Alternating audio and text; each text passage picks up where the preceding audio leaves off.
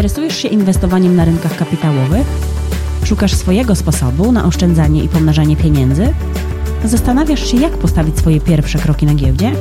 Ponadto fakty, mity, wywiady i ciekawostki ze świata finansów. To i wiele więcej usłyszysz w podcaście System Trader. Zaprasza Jacek Lempart. Bez względu na to, czy nam się to podoba, czy nie, technologia blockchain w nieodwracalny sposób zmieniła podejście w myśleniu o realizacji transakcji we współczesnym świecie.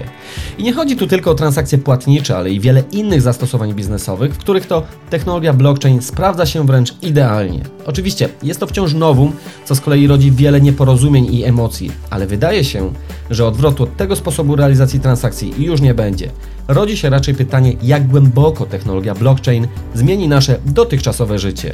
W tym odcinku gości u mnie Artur Biały, człowiek, który nie tylko posiada ogromną wiedzę techniczno-biznesową w zakresie technologii blockchain, ale jest też praktykiem, który realizuje unikatowy i innowacyjny projekt software'owy rozwiązujący problemy, z jakimi borykają się, uwaga, linie lotnicze. Nie będziemy tu wiele mówić o tradingu jako takim. Wiedza zawarta w tym odcinku stanowi jednak świetny fundament dla każdego, kto chce zrozumieć o co chodzi chociażby w kryptowalutach. A blockchain to technologia, bez której nie byłoby kryptowalut. Gorąco zapraszam. Cześć Artur. Cześć Jacku, dziękuję za to, że gościsz mnie u siebie na antenie. Tak naprawdę to ja dziękuję za to, że zgodziłeś się przyjąć tutaj zaproszenie po to, żebyśmy mogli porozmawiać sobie y, o kryptowalutach. Proszę, przedstaw się, czym się y, zajmujesz i dlaczego właśnie to ty jesteś osobą, która będzie tutaj dzisiaj mówiła na temat kryptowalut. Z zawodu i z zamiłowania jestem informatykiem. Pracowałem w swojej karierze, że tak powiem, życiowej na różnych stanowiskach, jako programista, jako architekt systemów, zajmowałem się też kierowaniem projektów informatycznych i też pracowałem w różnych miejscach na świecie. Pracowałem we Francji, w Irlandii, w Belgii, dla dużych firm, mniejszych, zajmowałem się troszkę doradztwem. Yy, miałem firmę, która zajmowała się szkoleniami. A od jakiegoś czasu zajmuję się właśnie tą technologią blockchain. To może później powiemy, jak do tego, jak do tego doszło. Natomiast w tym momencie prowadzę firmę, która się nazywa Siravia. Zajmujemy się promowaniem tej technologii, a tak naprawdę pomagamy firmom z branży turystycznej. Pracujemy tutaj z kilkoma dużymi liniami lotniczymi i budujemy dla nich takie systemy oparte właśnie o tą technologię blockchain i troszeczkę też zajmujemy się artificial intelligence. Próbujemy dostosować to, co się teraz dzieje w, tym, w tym, tych nowych technologiach, żeby poprawić operacyjne wyniki tych firm, yy, głównie linii lotniczych. Mamy też pomysł na taki większy system, nad którym obecnie pracujemy, ale to jeszcze jest takim y, stealth mode, jak to się nazywa. Y, ja osobiście też, ponieważ od jakiegoś czasu zajmuję się tą technologią, też pomagam firmom w zrozumieniu tego. Y, nie tyle szkolenia, co bardziej takie doradztwo związane z tym, w jaki sposób można użyć tego Distributed Ledger Technology, jak to się po angielsku nazywa, właśnie do poprawy operacyjnego funkcjonowania firm. Super, wielkie dzięki Artur. To, co jest ciekawe, co już powiedziałeś, to jest to, że e, chociaż to jest podcast tak naprawdę, który skupia wokół siebie głównie traderów, spekulantów, to ty tutaj podchodzisz do tematu jak gdyby z drugiej strony, od strony biznesowej. I też specjalnie właśnie dlatego Ciebie tutaj chciałem zaprosić do tego podcastu, żeby móc pokazać, że tak naprawdę to, co mówimy o kryptowalutach, to tak naprawdę ma znacznie szersze zastosowanie i może mieć dużo e, e, więcej innych zastosowań niż tak naprawdę tylko i wyłącznie obrót walutami. Za chwilę do tych szczegółów dojdziemy, także e, nie, jak ktoś nie zna tematu, niech się nie martwi, e, będzie wszystko powoli wytłumaczone. To tak tytułem wstępu, jakby tak przyszło ci powiedzieć, czym są kryptowaluty i dlaczego właśnie się nimi zainteresowałeś, to jaka by to była odpowiedź? Właśnie bardzo dobrze tutaj poruszyłeś ten temat, że to kryptowaluty to nie jest tylko, e, ten rynek jest szerszy, to jest szersze zagadnienie, bo sama kryptowaluta jako taka to powiedziałbym, że jest to taki proof of concept tej technologii blockchain. A czym jest kryptowaluta? Taką definicję, najprostszą definicję kryptowaluty moglibyśmy powiedzieć, że jest to pewien rodzaj systemu takiej waluty cyfrowej, waluty cyfrowej, czyli możliwości przekazania wartości pomiędzy użytkownikami tego systemu, głównie w internecie w tym momencie, e, ale w taki sposób, żeby nie potrzeba było do tego jakiejś trzeciej zaufanej strony. To znaczy, y, jakbyśmy sobie wyobrazili, że ja tobie przekazuję 100 jakichś tam, załóżmy, dolarów, wirtualnych dolarów, ale w taki sposób, że my w ogóle nie znamy się, jesteśmy po dwóch stronach internetu i ja ci przekazuję te 100 dolarów i do tego nie potrzeba żadnego banku, żadnego banku centralnego. Nie trzeba jakiejś zaufanej strony, która potwierdzi, że ta transakcja doszła do skutku. I właśnie kryptowaluta to jest taki system oparty o kryptografię. Oparty o kryptografię, bo właśnie ta kryptografia, o której może za chwilę powiemy, ona zapewnia to zaufanie w pewien sposób, czyli ona w jakiś sposób to jak gdyby potwierdza, matematycznie potwierdza się to, że transakcja doszła do skutku. Ja zainteresowałem się już kilka lat temu głównie bitcoinem, bo to bitcoin to jest tak naprawdę pierwsza implementacja, że tak powiem, czyli pierwszy taki proof of concept tego blockchainu. Gdzieś tam czytałem na, na, na różnych forach o, takim, o, o tym systemie. I zacząłem się, zainteresowałem się, o co w tym tak naprawdę chodzi. I, I, przeczytałem ten white paper Satoshi Nakamoto, czyli tej osoby, która stworzyła Bitcoin. Tak naprawdę to prawdopodobnie jest większa grupa ludzi, bo to było naprawdę bardzo ciekawe e, rozwiązanie. I, i, I, zrozumiałem, że to jest coś więcej niż tylko taki, powiedziałbym, hype i że z tego coś będzie większego, że to nie jest tylko, ty, tylko kryptowaluta, na której można spekulować, czy, czy, czy tylko wymieniać się jakąś tam wartością, ale coś więcej, to będzie coś więcej. No i zacząłem się interesować tam, y, jakieś kupiłem jakieś bitcoiny, y, oczywiście za mało, jak to teraz się okazało, ale, ale zacząłem też się interesować tym tematem miningu. Nie zajmowałem się tym, ale bardziej zajmowałem się od strony takiej teoretycznej, a później zacząłem się interesować tym, jakby można wykorzystać tą technologię blockchain właśnie do jakichś takich zastosowań biznesowych. I stąd się narodził tu pomysł założenia firmy, którą e, e, z takim partnerem biznesowym założyliśmy właśnie w branży turystycznej, bo ja dużo pracowałem w branży turystycznej i, i, i w tym momencie próbujemy rozwiązywać jakieś problemy, które istnieją w tej branży, właśnie przy użyciu tej technologii, technologii blockchain, a, a, a ta technologia może rozwiązać naprawdę szereg, szereg problemów. E, super, dzięki wielkie za odpowiedź. Z tego co powiedziałeś, to tutaj nie potrzeba żadnych takich pośredników e, przy wymianie tymi walutami pomiędzy uczestnikami rynku. Czyli de facto, tak jak w tym momencie, jak robimy przelew, to w przypadku nawet przelewu międzynarodowego może się okazać, że tych banków pośredniczących będzie kilku, e, powiedzmy, kilku różnych banków, że tak powiem, te pieniądze będą musiały sobie przechodzić. Oczywiście każdy bank na tym będzie chciał coś zarobić. W przypadku podejścia, o którym mówiłeś, blockchain, ta sytuacja nie będzie miała miejsca, ponieważ ta, ta wymiana jest tutaj bezpośrednia, jak rozumiem, tak? Tak, ona jest bezpośrednia. Tą, tą walutę bitcoin, czy te kryptowaluty nazywa się, są systemy takie peer-to-peer. Co to znaczy peer-to-peer? To znaczy właśnie bezpośrednie połączenie między dwoma uczestnikami tego systemu i transakcja się odbywa między nimi. A ten blockchain służy tylko do tego, żeby zweryfikować, że ta transakcja miała miejsce i że nie, i że to przekazanie tego 100 dolarów nastąpiło tylko raz. Do tego właśnie używa się e, kryptografii i używa się czegoś, co się nazywa mining w, w, w Bitcoinie. Okej, okay, to zaraz dojdziemy sobie jeszcze do kryptografii, żeby bardziej to omówić i żeby to było jasne, ale jeszcze mam takie pytanie wcześniej, czy ponieważ to rozwiązanie wydaje się rozwiązywać realne problemy i wydaje się być bardziej optymalnym rozwiązaniem niż to, co mamy dotychczas, jeżeli chodzi o transfer na przykład pieniędzy, to czy Twoim zdaniem waluty, kryptowaluty mogą wyprzeć pieniądz, jaki znamy dziś? To jest bardzo dobre pytanie. Czy one mogą wyprzeć? No trudno powiedzieć. W tym momencie mamy wysyp różnego rodzaju walut, takich kryptowalut właśnie, z takiego powodu, że każdy chce uczestniczyć w tym rynku.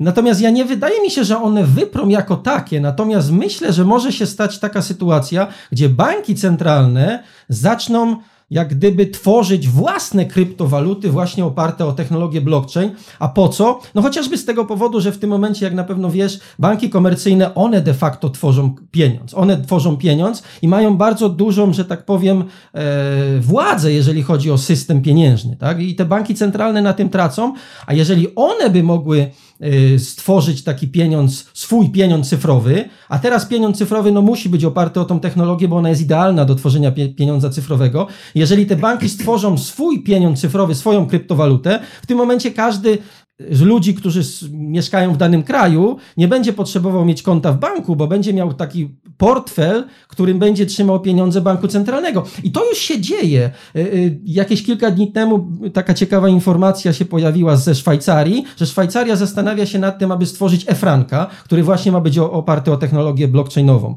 Anglia się nad tym zastanawiała i ja myślę, że wcześniej czy później dojdzie do tego, że ktoś stworzy taką e, kryptowalutę. Z jakichś innych tam e, informacji wiem, że IMF, International Monetary Fund, pracuje nad takim proof of concept, aby stworzyć e, system właśnie oparty o blockchain do tych swoich SDR-ów, czyli tych Special Drawing Rights. Mhm. I, I wracając do Twojego pytania, nie wiem, czy one wyprą, ale może się okazać, że tradycyjne waluty będą jednak takimi walutami cyfrowymi. Ale jednak pod kontrolą banków centralnych? I Być, myślę, że jednak pod kontrolą banków centralnych, no ten, kto tworzy pieniądz, ten ma, ten ma władzę, także myślę, że banki centralne i państwa nie oddadzą tej władzy, co nie oznacza, że nie będzie takich, e, nie będzie takich walut e, międzynarodowych, powiedziałbym. Taką ciekawą teorię, poniekąd ja też, ja zgadzam się z nią, być może tak będzie, nie wiem, a mianowicie teorię taką, że w przyszłości nie będzie pieniądza związanego z lokalizacją, czyli że tam franka, czy, czy, czy dolara, czy euro, a będą też takie pieniądze związane na przykład z dziedziną biznesową. No bo jakbyśmy sobie zauważyli, mamy Amazon. Amazon jest dostępny wszędzie na świecie i jakby Amazon stworzył swojego takiego, takiego, takiego kryptowalutę, Amazon Coin, no to ten Amazon Coin mógłby mieć taką samą wartość jak tak naprawdę amerykański dolar, bo okazuje się, że w, samej, Ame- w samych Stanach Zjednoczonych Amazon dotyka swoją działalnością więcej ludzi niż IRS, czyli ichniejszy urząd skarbowy. Yy, ostatnio też słyszeliśmy, że Facebook coś myśli nad tym, żeby stworzyć swój, swoją taką jakąś tam walutę cyfrową. Także może się okazać, że będą waluty rządów, banków centralnych, ale będą też takie ponadnarodowe waluty, które będą służyły do rozliczeń między jakimiś tam podmiotami albo też do kupna towaru w jakiejś konkretnej niszy. Kryptografia to jest taki fundament, na którym, że tak powiem, postawiono w ogóle ideę, koncepcję kryptowalut i stąd zresztą też nazwa kryptowaluty, właśnie nazwa pochodząca od dziedziny, która nazywa się kryptografią. To jest dziedzina, która może wydawać się bardzo skomplikowana, wymagać znajomość matematyki, informatyki i tak dalej, a więc rzeczy, które dla większości ludzi są mało zrozumiałe. Ale czy mógłbyś w jakiś prosty sposób wyjaśnić, czym jest kryptografia i dlaczego ma takie ważne zastosowanie właśnie w kontekście kryptowalut? Tak, kryptografia to jest po prostu dziedzina matematyki zajmująca się szyfrowaniem. Szyfrowaniem to znaczy e, przekształcaniem jakiegoś tam ciągu znaków, jakiejś wiadomości na ciąg znaków, który jest zaszyfrowany, czyli taki, który nie jest dostępny dla. e, Jeżeli ktoś nie zna tego szyfru, to nie potrafi tego odkodować. I taki standardowy problem kryptograficzny to jest po prostu szyfrowanie jako takie, czyli mamy jakiś tam ciąg znaków, mamy jakiś tam hasło i za pomocą tego hasła stwarzamy ciąg znaków, który jest nierozpoznawalny dla kogoś, kto nie zna hasła. Natomiast osiągnięciem, który pozwoliło na to, żeby stworzyć kryptowaluty, jest coś takiego, co się nazywa kryptografia asymetryczna. Kryptografia asymetryczna, czyli po prostu szyfrowanie za pomocą dwóch kluczy. Co to znaczy? Mamy klucz tak zwany publiczny i klucz prywatny. I tu chodzi o to, że klucz prywatny służy do tego, aby zaszyfrować jakąś informację, natomiast klucz publiczny służy do tego, że możemy ją odszyfrować. Chodzi to o to, żeby jak gdyby potwierdzić, że to my zaszyfrowaliśmy tą informację. To się używa do między innymi szyfrowania maili czy jakichś wiadomości. Jest taki system, który się nazywa PGP, Pretty Good Privacy. Służy do tego, żeby można było szyfrować wiadomości, ale nie tyle szyfrować, co potwierdzać, że to my jesteśmy nadawcą tych wiadomości. I jak to się ma do, do, do kryptowalut? To zostało zastosowane właśnie w, te, w systemie Bitcoin i moglibyśmy sobie wyobrazić, że ten nasz klucz publiczny w jakiś sposób to jest nasz adres. To jest nasz adres, czyli nasz a, numer naszego konta. Natomiast y, to nie jest tak dokładnie, nie chcę tu wchodzić w szczegóły matematyczne czy jakieś tam informatyczne, ale byśmy sobie tak uproszczenie powiedzieli, że ten klucz publiczny służy do tego, że jest to naszym takim kontem, natomiast klucz prywatny służy do tego, że my podpisujemy transakcję, która wychodzi z naszego konta. Co to oznacza? To oznacza, że klucz publiczny jest znany dla wszystkich użytkowników tego systemu. Jeszcze co jest tutaj ważne, powiemy sobie może za chwilę, czym jest blockchain, ale tak w skrócie, blockchain to jest po prostu taki financial ledger, jak to się po angielsku nazywa, czyli po prostu nasza jak gdyby księga transakcji. Powiedzieliśmy, że to jest księga transakcji, czyli każda transakcja, która zachodzi w systemie, jest zapisywana w tej księdze, która jest dostępna do wszystkich użytkowników systemu. Czyli każdy, który się podłączy do tego systemu Bitcoin, ma wgląd do wszystkich transakcji. Ale właśnie przy, przy użyciu tego szyfrowania asymetrycznego, tej kryptografii asymetrycznej, robimy to w taki sposób, że jeżeli ja wysyłam ze swojego konta na Twoje konto te 100 bitcoinów, załóżmy, to ja używam swojego klucza prywatnego, który jest znany tylko mi, podpisuję tą transakcję moim kluczem prywatnym, ten system bitcoina sprawdza, że na moim koncie było te 100, 100 bitcoinów, sprawdza, że to jest rzeczywiście mój klucz prywatny, a sprawdza to tak, że można to sprawdzić, że on jest skorelowany z kluczem publicznym, jeżeli to jest prawda, że ja to, ja, ten klucz prywatny jest zgodny z kluczem publicznym, czyli z adresem, to znaczy, że to ja jestem właścicielem tych 100 bitcoinów i wtedy ta transakcja może zostać zainicjowana i ona jest inicjowana w taki sposób, że te 100 bitcoinów zapisuje się na tym takiej księdze transakcji, że 100 bitcoinów od Artura do Jacka zostało przesłanych i zostało to potwierdzone przeze mnie.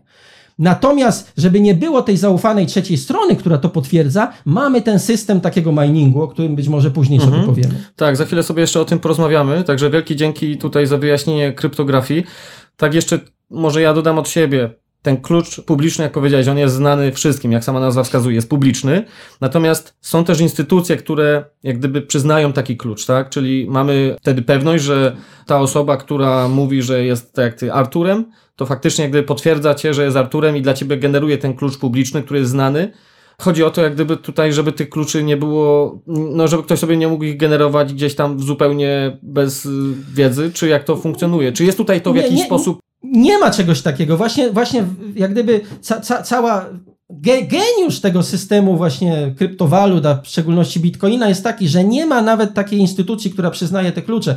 Te klucze są generowane według pewnego algorytmu. Mhm. I to jest algorytm matematyczny, który zapewnia, że generujemy, jeżeli my tworzymy sobie swój, e, jak gdyby numer konta, to generujemy automatycznie za pomocą algorytmu. No, mhm. Robią to jakieś programy komputerowe, które się nazywają wallety, tak? czyli wallet, mhm. czyli, czyli mhm. portfele. I taki portfel generuje nam takie pary. Klucz publiczny i klucz prywatny. Mhm. I teraz cały geniusz, jak gdyby też moc tego systemu polega na tym, że e, my mając taki portfel, możemy sobie wygenerować dowolną liczbę takich kont. Co oznacza, że ja to, ja to, ja to rozumiem w taki sposób, że my nie mamy, jeżeli mamy taki portfel u siebie na komórce czy na komputerze, to, to my nie, nie mamy konta w banku. My mamy cały bank cały bank, bo możemy sobie wygenerować dowolną ilość takich kont, bo jest to jak gdyby robione za pomocą takiego algorytmu matematycznego de facto. I to mhm. on potwierdza, że to, że te dwa klucze są e, ze sobą skorelowane i my posiadając klucz prywatny,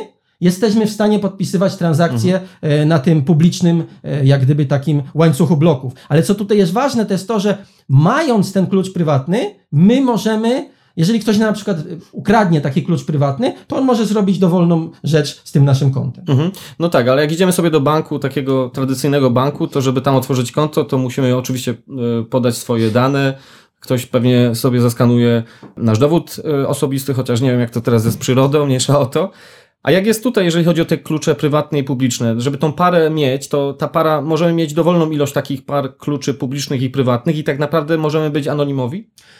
Tak, to znaczy pseudoanonimowi. Bitcoin nie jest anonimowy, to może za chwilę, ale my ściągamy sobie taki program, który jest takim portfelem i tam mamy new adres, generujemy sobie nowy adres i dostajemy wtedy tą parę klucz prywatny i klucz publiczny. Możemy mieć dowolną ilość takich, takich, takich kont, że tak powiem.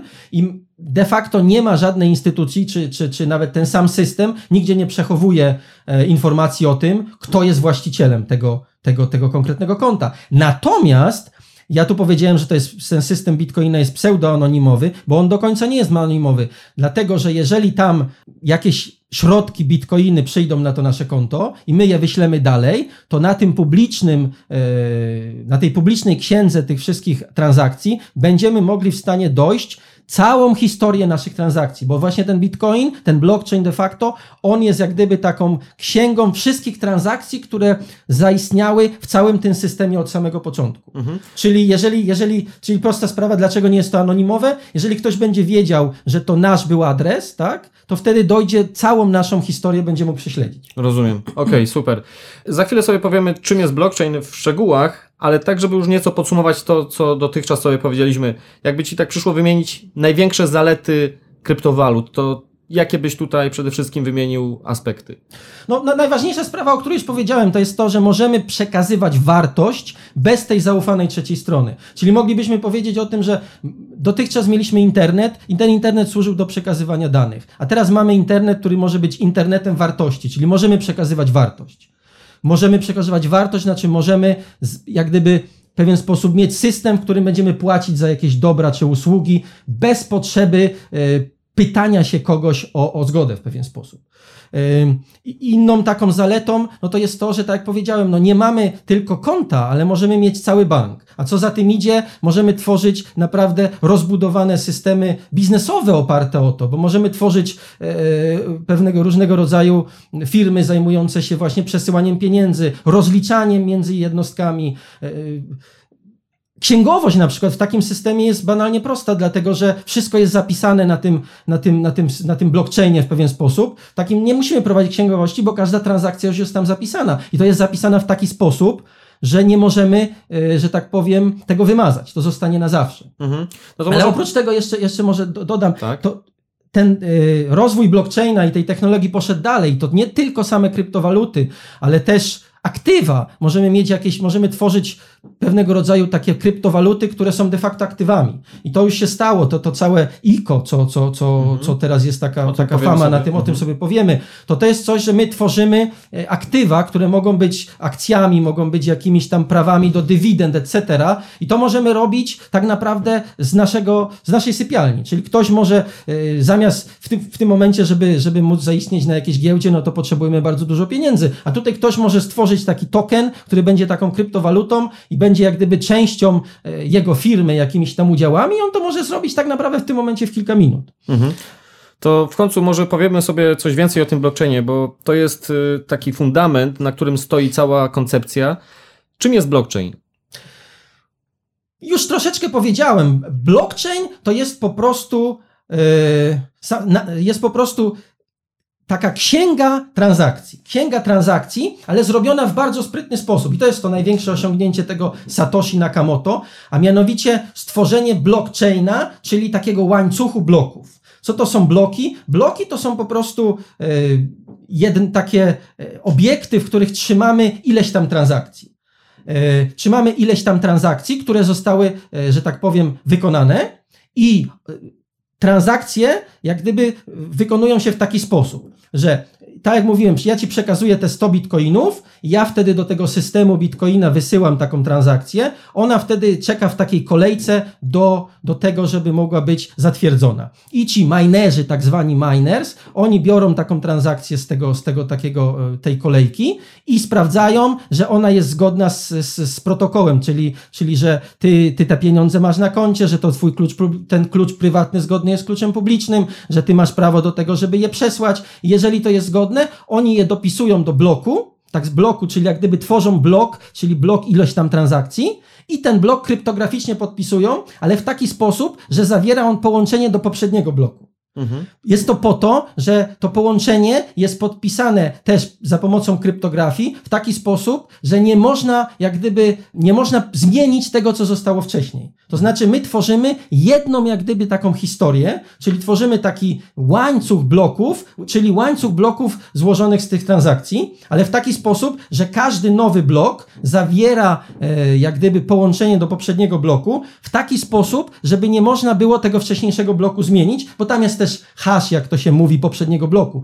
Jest to po to, żeby ta historia była wykuta w kamieniu. I ci minerzy w pewien sposób wykuwają w kamieniu te, te, te, te bloki, i, ale co jest jeszcze ciekawe e, z, z, tym, te, z tym pomysłem Satoshi Nakamoto, to to jest to, że ci minerzy dostają za to pieniądze, czyli za wykopanie takiego nowego bloku, czyli za stworzenie bloku, oni dostają ileś tam bitcoinów. Czyli wokół tego jest stworzona taka e, gra ekonomiczna, że opłaca się właśnie być tym minerem. Mhm. Czyli jeszcze raz wracając do tego, co to jest blockchain. Blockchain jest to po prostu zbiór transakcji, taka księga transakcji, ale zrobiona w taki sposób, że te transakcje są pogrupowane w bloki i bloki są połączone między sobą e, w pewien sposób jakimiś takimi wirtualnymi linkami, ale w taki sposób, że nowy blok zawiera hash, czyli jest, zawiera jak gdyby informacje o tym, jak wyglądał poprzedni blok, w ten sposób, że już nie możemy zmienić poprzedniego bloku. To jest po to, że jeżeli transakcja, jeżeli ja ci przesłałem te 100 bitcoinów,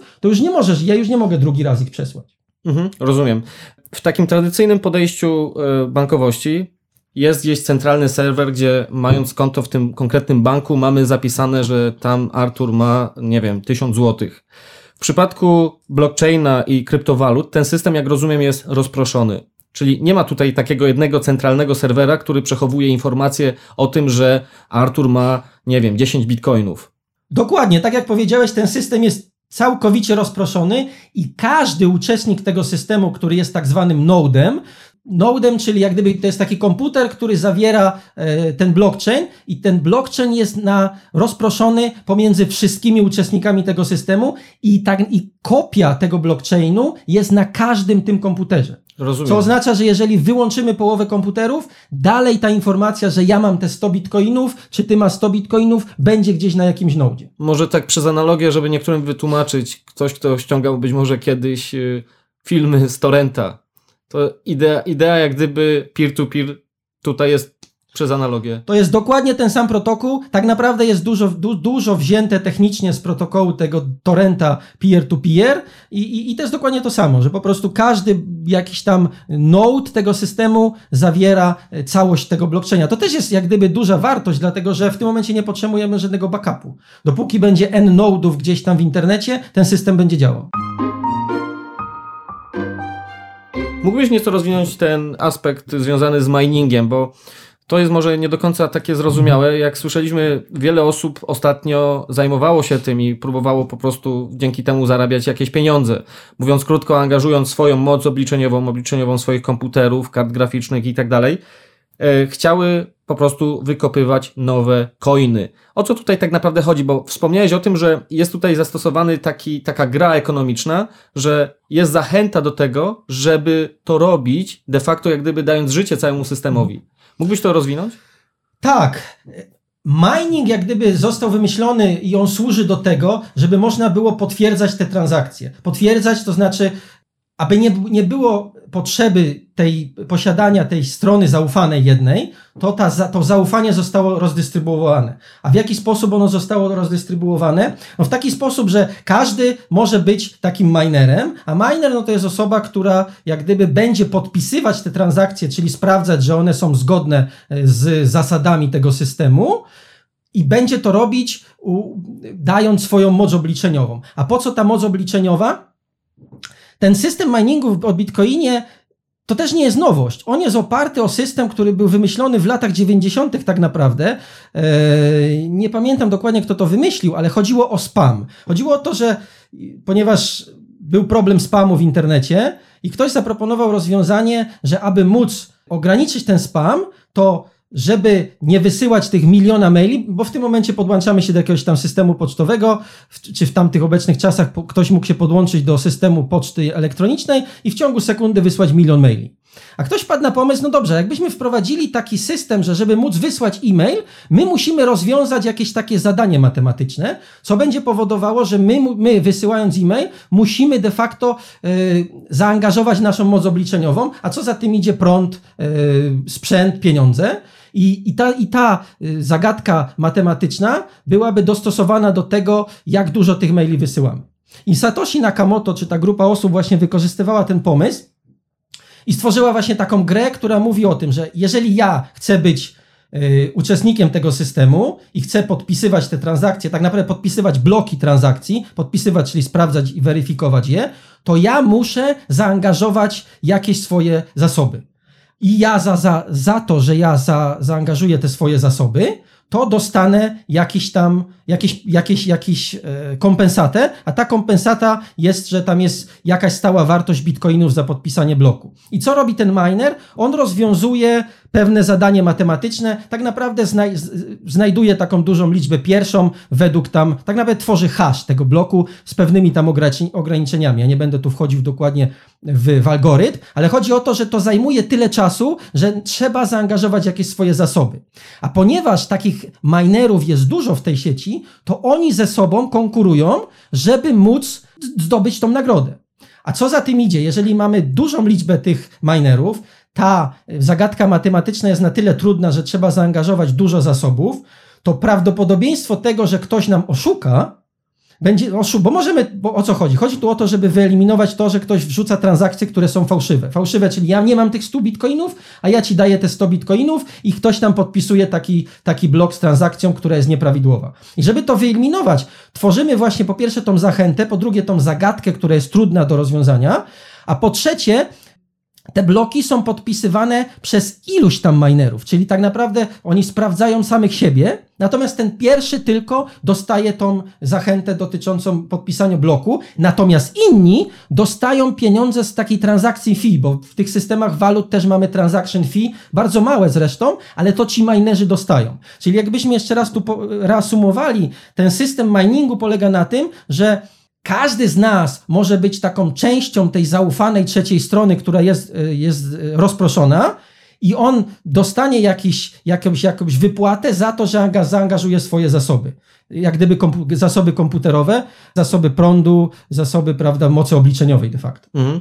A czy jest możliwe, że ktoś będzie właśnie, tak jak wspomniałeś tutaj, celowo wysyłał takie zapytanie, że ja mam 100 bitcoinów, będzie robił to w bardzo dużej ilości, czy jest możliwość właśnie, że w ten sposób ten system będzie mógł być sparaliżowany? Czy...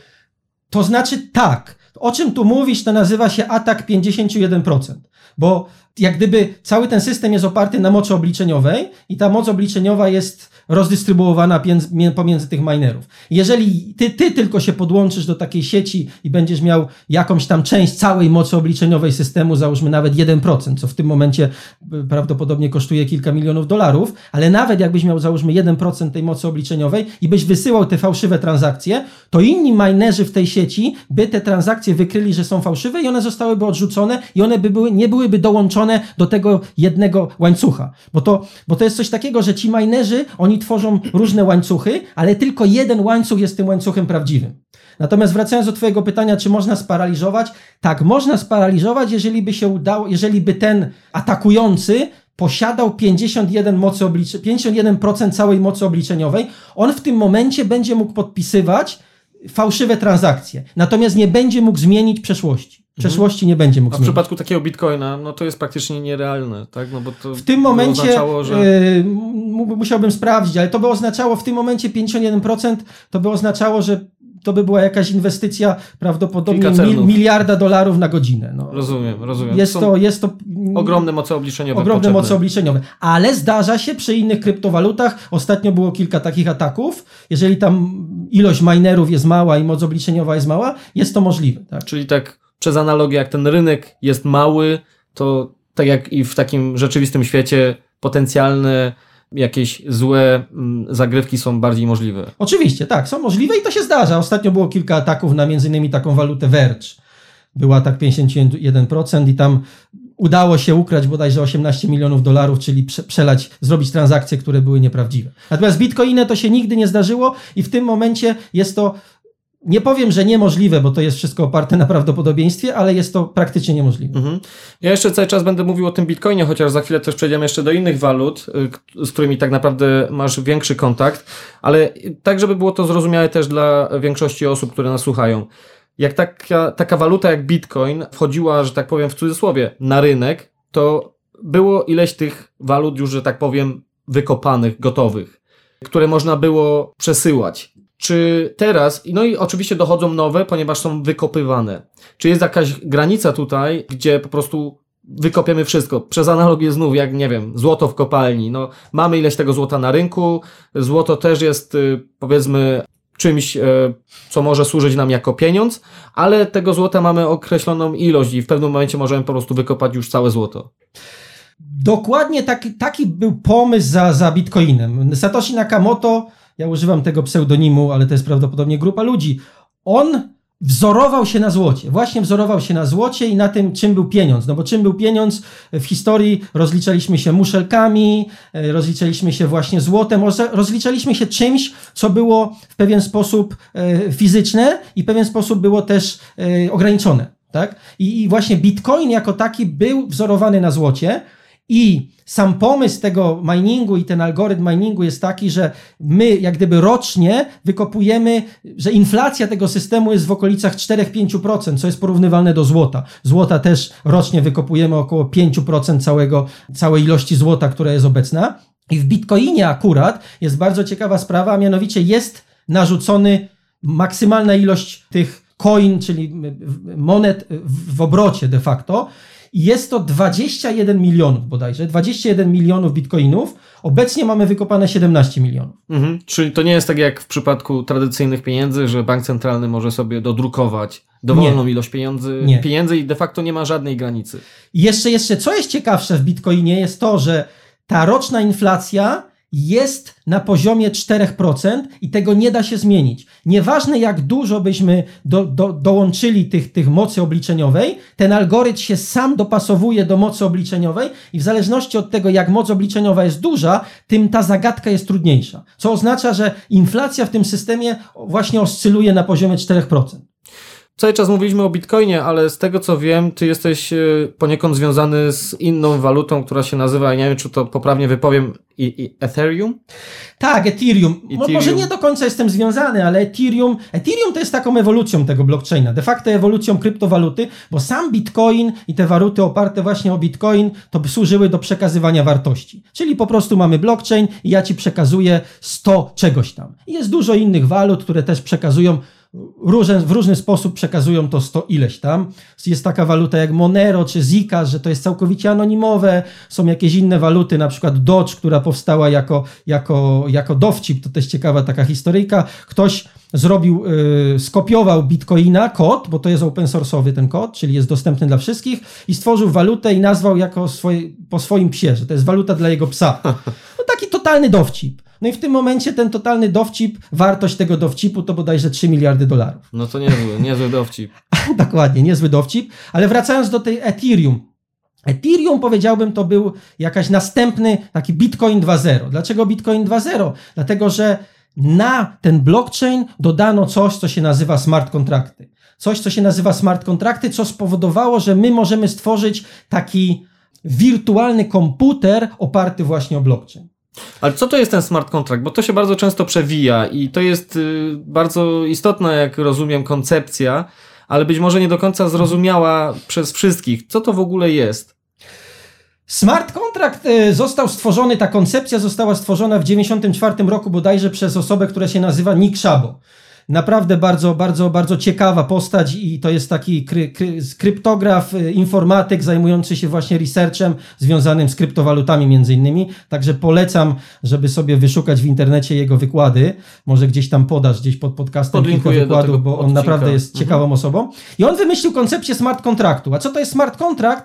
Jest to taki inteligentny komputerowy program, a tak naprawdę jest to kontrakt pomiędzy dwoma czy trzema stronami, w jaki sposób my mamy przekazać tą wartość. To znaczy, o co to chodzi? Chodzi o to, że tworzymy pro, program komputerowy, który jest w pewien sposób włączany wewnątrz tego bit, blockchaina, włączany, czyli w jakiś tam sposób po, dla laików powiedzielibyśmy, że on zostaje wrzucony do środka tego blockchaina w taki sposób, że nie możemy go już zmieniać. Mhm. Czyli jest ta, ta, ta niezmienialność mamy tutaj. Czyli na przykład moglibyśmy sobie wyobrazić sytuację, że my chcemy się założyć, czy jutro będzie padał deszcz. I, i za, piszemy taki smart contract, czyli taki kod komputerowy, który jutro sprawdzi, czy będzie padał deszcz, gdzieś tam wykona z tego blockchaina jakiś tam, y, do jakiegoś tam systemu y, pogodowego i sprawdzi, czy będzie padał deszcz. I my jednocześnie wrzucamy ten kontrakt y, Aha, no i w tym kontrakcie podamy, że jeżeli jutro będzie padał deszcz, to ja wygrywam y, całość tej wy, wygranej, a jeżeli nie, to ty wygrywasz całość wygranej, albo z jakimś tam, możemy wpisać jakieś dowolne wartości wewnątrz tego smart kontraktu. Wrzucamy ten smart kontrakt do blockchaina i już w tym momencie nie możemy go zmieniać. On zostanie wykonany wtedy, kiedy tam y, my będziemy chcieli, żeby było wykonane i my prze, przesyłamy te środki, czyli przesyłamy jakieś kryptowalutę, akurat w, Ether, w Ethereum to jest Ether, my przesyłamy tą walutę do tego smart kontraktu. I ten smart kontrakt jest takim kastodianem tej waluty, czyli takim, e, on trzyma te, te, te pieniądze i on je uwolni dopiero wtedy, kiedy zajdą jakieś tam okoliczności czy eventy, które się wydarzą. Na przykład sprawdzi, że będzie jutro padał deszcz. Czyli reasumując, smart kontrakt to jest kontrakt pomiędzy, to jest kontrakt, który jest zapisany na blockchainie i jest immutable, czyli jest niezmienialny i on e, jak gdyby określa w jaki sposób mają zachodzić przelewy między jakimiś tam aktorami w tym systemie.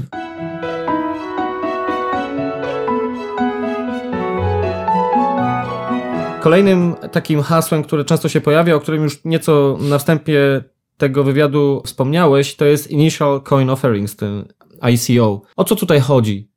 To jest dokładnie, po pierwsze to jest związane z Ethereum. Jeszcze raz powiem, co to jest Ethereum. Ethereum to jest taki blockchain, na którym my możemy tworzyć te smart kontrakty. A smart contract to jest to, co powiedziałem, czyli że my tworzymy jakąś tam regu reguły, jak mamy przelewać pieniądze. I teraz parę lat temu ktoś stworzył standard smart kontraktu, który jest tak zwanym tokenem. Tokenem, czyli jest jakąś tam, y, jakąś tam wartością, tak? Czyli jest to jak gdyby taki wirtualny, powiedziałbym, bitcoin na tym Ethereum. I ten smart ktoś stworzył standard, to znaczy stworzył, jaki, jaki jest informatycznie trochę mówiąc, jaki jest interfejs między tym smart kontraktem.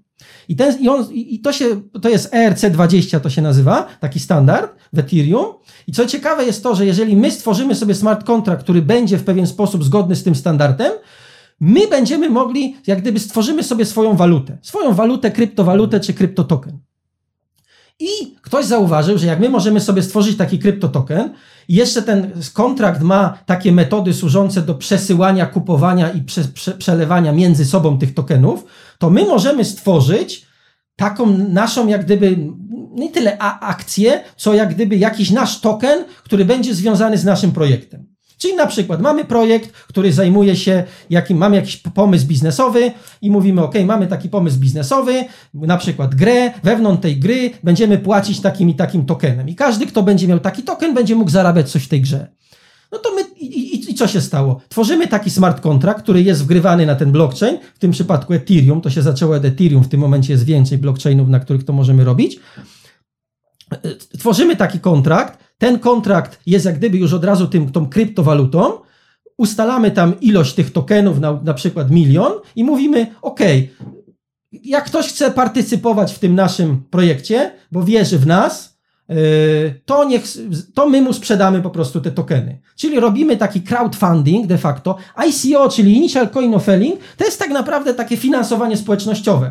Tylko różnica między takim tradycyjnym finansowaniem społecznościowym jest takim, jest taka, że nie mamy tej jednej jakiegoś tam Kickstartera czy strony, która się zajmuje zarządzaniem tym, tylko każdy z tych, e, tych firm czy tych projektów jak gdyby stworzy własny token, który ktoś kupuje ten ilość tych, ileś tych tokenów i je trzyma u siebie w tym portfelu. Czyli jak gdyby tworzymy takie wirtualne akcje, mhm. które mogą być sprzedane i mogą być, jak, i ty możesz, każdy może być posiadaczem. Czyli jak mi się podoba jakiś projekt, ja od nich tam kupuję, czyli biorę udział w tym Initial Coin Offering, kupuję sobie te tokeny, mam ileś tych tokenów.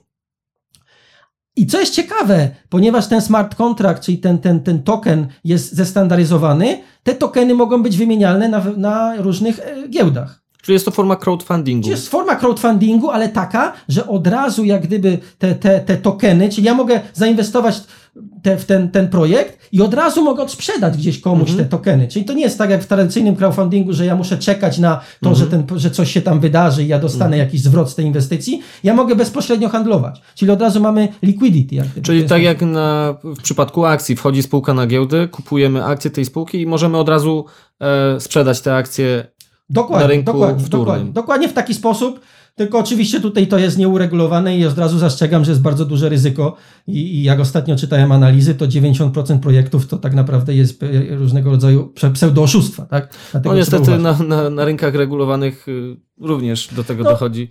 Ale tak, mniejsza ale, o to. Ale, ale, to, ale to jest, tu jest ciekawe to, że mhm. jak mamy IPO, no to tam dopiero musimy mieć akcje, to trwa, a tutaj mamy jak gdyby, bierzemy udział w tym crowdfundingu w pewien sposób i od razu jak dostaniemy tokeny, one są liquid, jeżeli są, i możemy od razu nimi handlować. I to jest też różnica między VC funding, czyli venture capital, taka, że e, nawet dla venture, dużo firm venture capital wchodzi w ten rynek ICO z tego powodu, że dotychczas oni inwestowali w jakiś startup, no i dopiero jakiś zwrot z tej inwestycji był wtedy, kiedy ten startup wchodził na giełdę, a to mogło być kilka lat. A w tym momencie można zainwestować, a te tokeny już jeżeli są na giełdzie, już można jak gdyby uzyskać część zwrotu z tej, z tej inwestycji w pewien sposób. Mhm.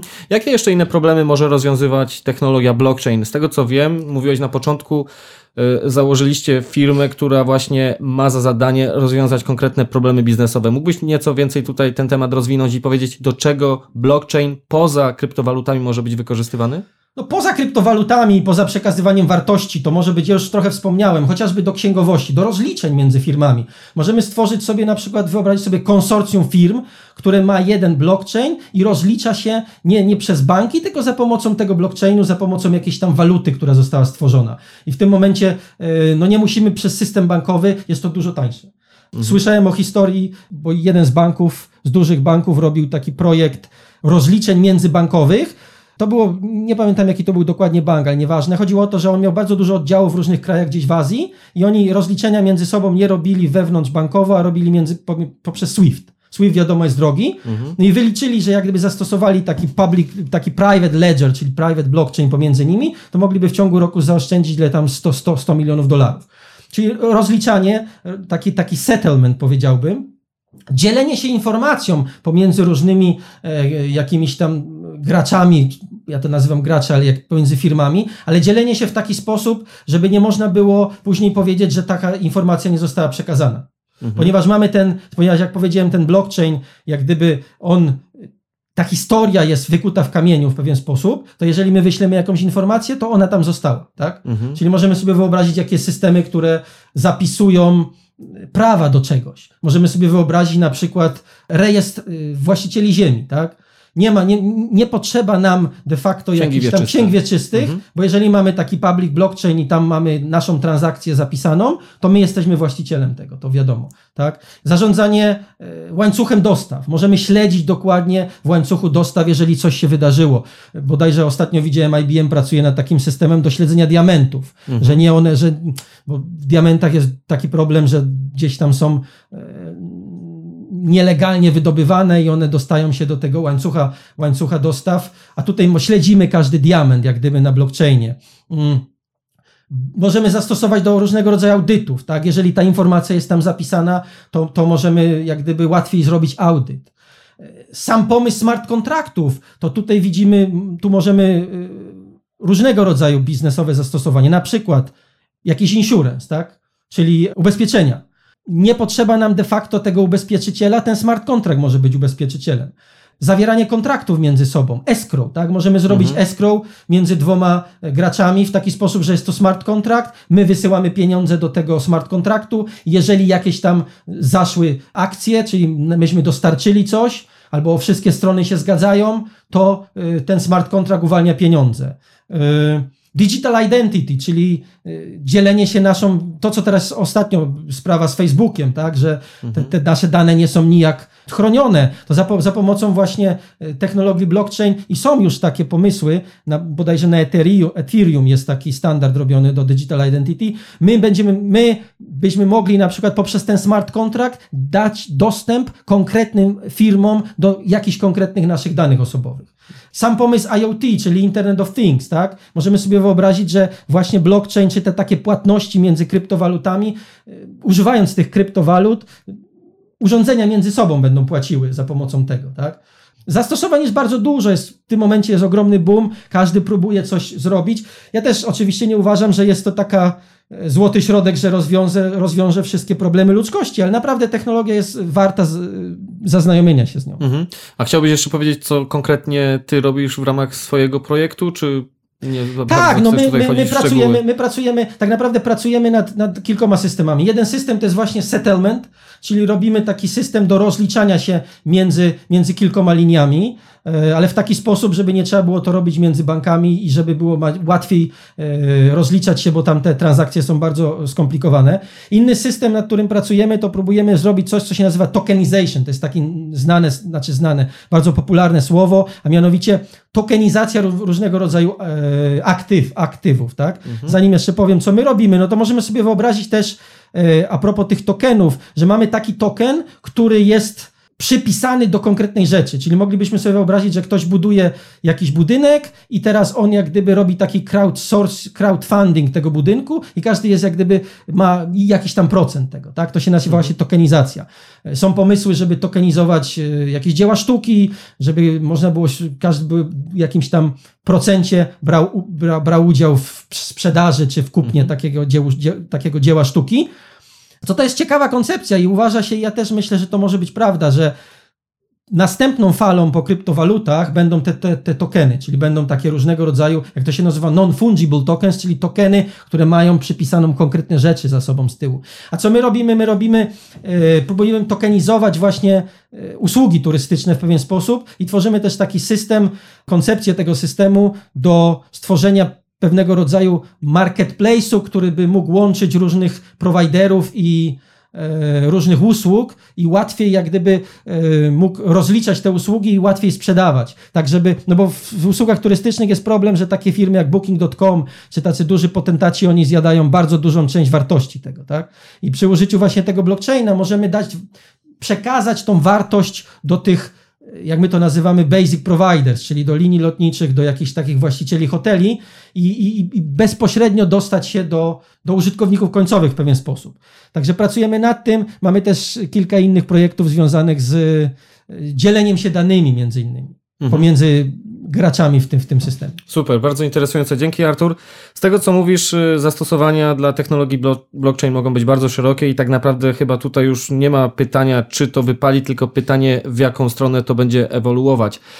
Ale wróciłbym jeszcze na chwilę do kryptowalut, tylko już odejdę nieco od tych aspektów takich technicznych, a chciałbym przejść y, w nieco takie bardziej już może filozoficzne rozważania y, na temat przyszłości też. Są takie próby regulowania rynku kryptowalut, e, między innymi w Stanach Zjednoczonych, ale też widzimy takie ruchy w krajach azjatyckich.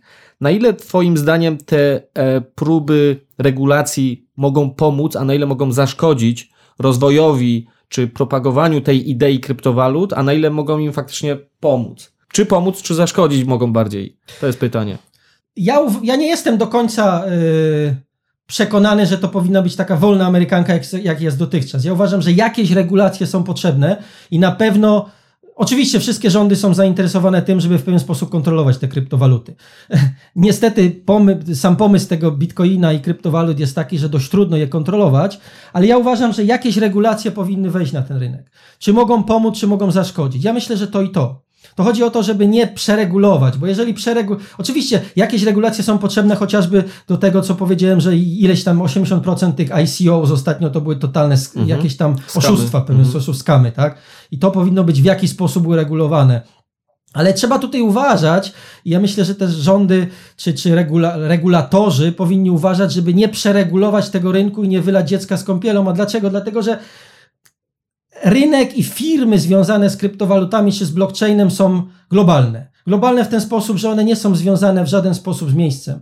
I to jest taka historia ostatnio, jedna z większych giełd e, kryptowalut, Binance, Założona została w Chinach, jak chiński rząd zaczął nakładać jakieś restrykcje na, na handel kryptowalutami, przenieśli się do Japonii, a w tym momencie przenoszą się bodajże na Maltę, na bezpośrednie zaproszenie premiera Malty, bo Malta się otwiera na, bi, na biznesy krypto, tak? I, I to dla nich przeniesienie to nie, nie, nic, znaczy, no nie mają żadnych aktywów w kraju, więc y, przeniosą się, tak? Czyli co ja mówię, że jakieś regulacje są potrzebne, ale są potrzebne mądre regulacje, takie, które będą pomagać firmom rozwijać się.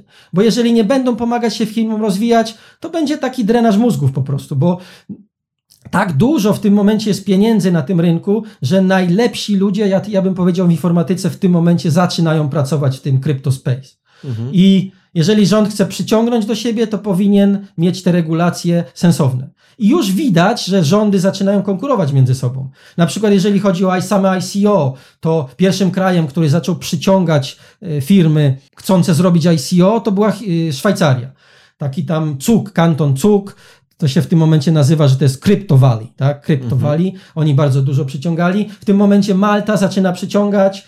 Litwa, Litwa bardzo się otworzyła. Ja też tam troszeczkę pracuję, próbujemy nad, zrobić taki bardzo ciekawy projekt współpracy też coś będziemy robić w Krakowie, ale o tym to, to może powiem to może później, bo to jeszcze jest takim wstępnym, y, że tak powiem, stadium, ale pracujemy z czymś, co się nazywa Blockchain Vilnius i oni tam bardzo się otwierają na to, żeby firmy zajmujące się blockchainem, artificial intelligence, żeby tam, tam działały i oni w tym momencie już mają bodajże zebrane 500 milionów dolarów, jeżeli chodzi o ICO właśnie z, z Litwy.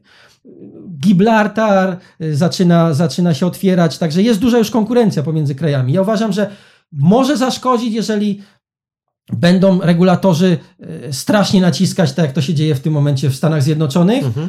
to to zaszkodzi, ale to zaszkodzi głównie w Stanach, bo firmy przeniosą się gdzieś indziej.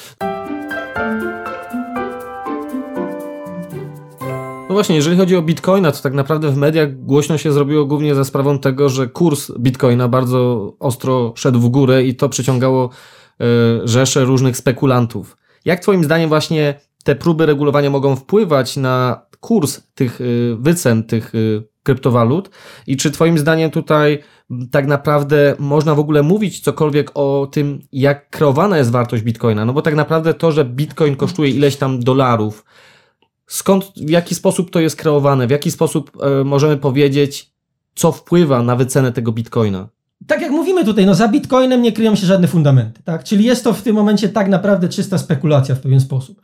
No ale możemy sobie wyobrazić, że w tym momencie jest to czysta spekulacja, tak jak powiedziałeś, to rosło bardzo szybko. To według mnie było związane z wysypem ICO, czyli ludzie chcieli dużo zarabiać na, na, tych, na tych tokenach, a, a tak naprawdę Bitcoin, jeżeli chodzi o te wszystkie inne kryptowaluty, które się nazywają altcoins, czyli alternative coins, on jest jak gdyby takim ojcem, tak? I mhm. wszyscy wchodzą właśnie przez Bitcoina, czyli zmieniają normalne pieniądze, e, dolary czy euro na bitcoina i później kupują tam te waluty. I, I, to była, szło do góry, tak, był, był duży hałas w mediach i była to spekulacja. Teraz troszkę spadło. E, ja myślę, że nie ma żadnego mechanizmu, który kształtuje w tym momencie ten rynek, to jest czysta spekulacja według mnie. E, czy to, czy próby regulowania to zmienią? No na pewno zmienią, no bo każdy, w tym momencie ja to obserwuję, każdy jakaś tam próba regulowania, czy przeregulowania, czy jakichś akcji związanych z tym, rusza ten rynek do góry czy do dołu bardzo, bardzo, bardzo dużo. Inwestycje w te kryptowaluty, no to trzeba uważać, bo to jest naprawdę bardzo volatile, tak? czyli e, bardzo zmienny rynek. Tak? E, Aczkolwiek są też próby stworzenia takiego świętego gra, grala, ja bym to nazwał kryptowaluty, czyli coś, co się nazywa stablecoin. Stablecoin, czyli waluta, która by była, kryptowaluta, która, która by była stabilna. W tym momencie jest to taki e tether, on jest bodajże z 1 do 1 z dolarem, ale nikt w to nie wierzy, bo, bo, bo podobno mają e, ileś tam miliardów dolarów w banku, ale nikt tego nie stwierdził. I jest dużo prób teraz stworzenia takiej, takiej kryptowaluty, bo jeżeli byśmy stworzyli taką kryptowalutę, no to dałaby ona jakiś spokój temu rynkowi. No właśnie, bo tutaj tak naprawdę dotknąłeś ważnego problemu, bo sama idea bitcoina jest bardzo fajna, natomiast jeżeli ja mam bitcoina, który dosłownie w przeciągu godziny może zmienić wartość o na przykład 20%, to jeżeli chodzi o środek przechowywania wartości, no jest to zbyt ryzykowne. I chyba niewiele osób by chciało przechowywać swój majątek w czymś taki, w taki sposób. Czyli tutaj próba właśnie, tak jak powiedziałeś, budowy takiej waluty stabilnej może być jak gdyby odpowiedzią na taki problem, tak? Tak, i to jest właśnie, właśnie jest, jest, jest, to, jest to próba odpowiedzi. W tym momencie jedyną stable, tą stable coin de facto jest taki Tether, ale mało ludzi w to wierzy z tego powodu, że Chociażby kilka dni temu wykreowali z, z, na tym swoim blockchainie 250 milionów dolarów i, i zwolnili audytora. Także, także nie jest to ciekawe. Ale duży gracze w to, w to wchodzą. Kilka tygodni temu Goldman Sachs ogłosił, że pracują nad swoją stablecoin. Ja też widzę, widzę inne projekty. Jeden projekt, w którym gdzieś tam uczestniczyłem w pewien sensie, jest firma, która próbuje zrobić takie, e, stokenizować euro i dolary na, na, mhm. na blockchainie, czyli wytworzyć takie tokeny, które będą jeden do jeden pokryte w depozytach. Mhm. Tak? Y, wiem, że nie jesteś spekulantem na co dzień, ale y, takie pytanie jeszcze w kontekście Bitcoina, bo jak wiesz, zapewne powstały dwa kontrakty terminowe na rynkach regulowanych w Stanach Zjednoczonych na dwóch giełdach amerykańskich. I czy jest tutaj Twoim zdaniem takie potencjalne niebezpieczeństwo, że tak naprawdę to kreowanie wartości bitcoina będzie się odbywało właśnie poprzez tak naprawdę wartość tych kontraktów terminowych, czyli taka klasyczna sytuacja, gdzie to właśnie ogon zacznie machać psem, czyli nie ten rynek bazowy, czyli rynek bitcoina, tylko tak naprawdę Wall Street w końcu ma, że tak powiem, dojście do bitcoina bezpośrednio i może po prostu sterować wyceną tego bitcoina poprzez e, kontrakty terminowe. Czy Twoim zdaniem taki scenariusz jest realny? Ja nie jestem specjalistą od kontraktów terminowych, ale ilość pieniędzy w kontraktach kontraktach na świecie, w tych wszystkich rynku futures jest ogromna. Także oczywiście istnieje takie ryzyko, żeby ten ogon machał psem. I to może być też ciekawe w kontekście Bitcoina, bo tak jak powiedziałem, y, jest ograniczona ilość tych monet w obiegu, 21 milionów, w tym momencie mamy 17, ale tworząc, tak wiesz dokładnie, tworząc taki kontrakt terminowy, my de facto tworzymy takie fałszywe bitcoiny, tak? Mhm. Na tym kontrakcie terminowym tworzymy fałszywe bitcoiny i gdzieś nawet spotkałem się z teorią, że jak się skończy ta ilość bitcoinów, w, w, już nie będzie można więcej wykopać, to się dopiero zdarzy w 2040 roku, ale załóżmy, że to się zdarzy, to w taki rynek kontrakt, kontraktów będzie mógł zwiększać podaż tego, te, te, te, tej waluty właśnie poprzez złocie, kreowanie, tak jest, tak na naprawdę. złocie, tak? Ta słynna bańka na złocie, znaczy nie tyle bańka, co ta manipulacja na złocie, która zresztą została Zresztą potwierdzona wartość bodajże. kontraktów terminowych na złoto Jest więcej niż tego złota, tak. tak. Także oczywiście ja się z Tobą tutaj zgodzę, istnieje takie ryzyko. Czy ono naprawdę się wydarzy, no tego nie wiem. Tak jak powiedziałem, ja nie jestem, ja nie jestem e, specjalistą, ale też uważam, że ta sama technologia za tym idąca być może zatrzyma to, to, ten, ten Wall Street w pewien sposób. I też sam Bitcoin to jest dopiero początek według mnie. To jest początek tej rewolucji i, i będą inne waluty, będą inne systemy, które być może będą odporne na te manipulacje. Super Artur, wielkie dzięki za wszystkie wyjaśnienia. Myślę, że tutaj wiele osób, które tak naprawdę nie za bardzo rozumiały całą koncepcję, po wysłuchaniu tego materiału będą miały znacznie jaśniejszy pogląd na, na te kwestie. Czy jest jeszcze coś, co chciałbyś tutaj dodać, zanim zakończymy ten wywiad? Ja myślę, że każdy, ta technologia już jest na takim etapie rozwoju, że tak jak żeśmy tu powiedzieli, to nie jest kwestia, czy ona zostanie, ale w jaki sposób będzie istnieć. I ja bym zachęcał każdego do tego, żeby się przynajmniej zapoznał. Nie musi kupować, nie musi uczestniczyć w tym rynku kryptowalut, ale żeby się zapoznał, co to jest, żeby sobie ściągnął jakiś tam portfel, zobaczył, jak to działa, żeby się zapoznał, jak działa ten bitcoin, jak działają smart kontrakty. A informatyków za zachęcam do tego, żeby uczyli się tej technologii, bo według mnie to jest przyszłość.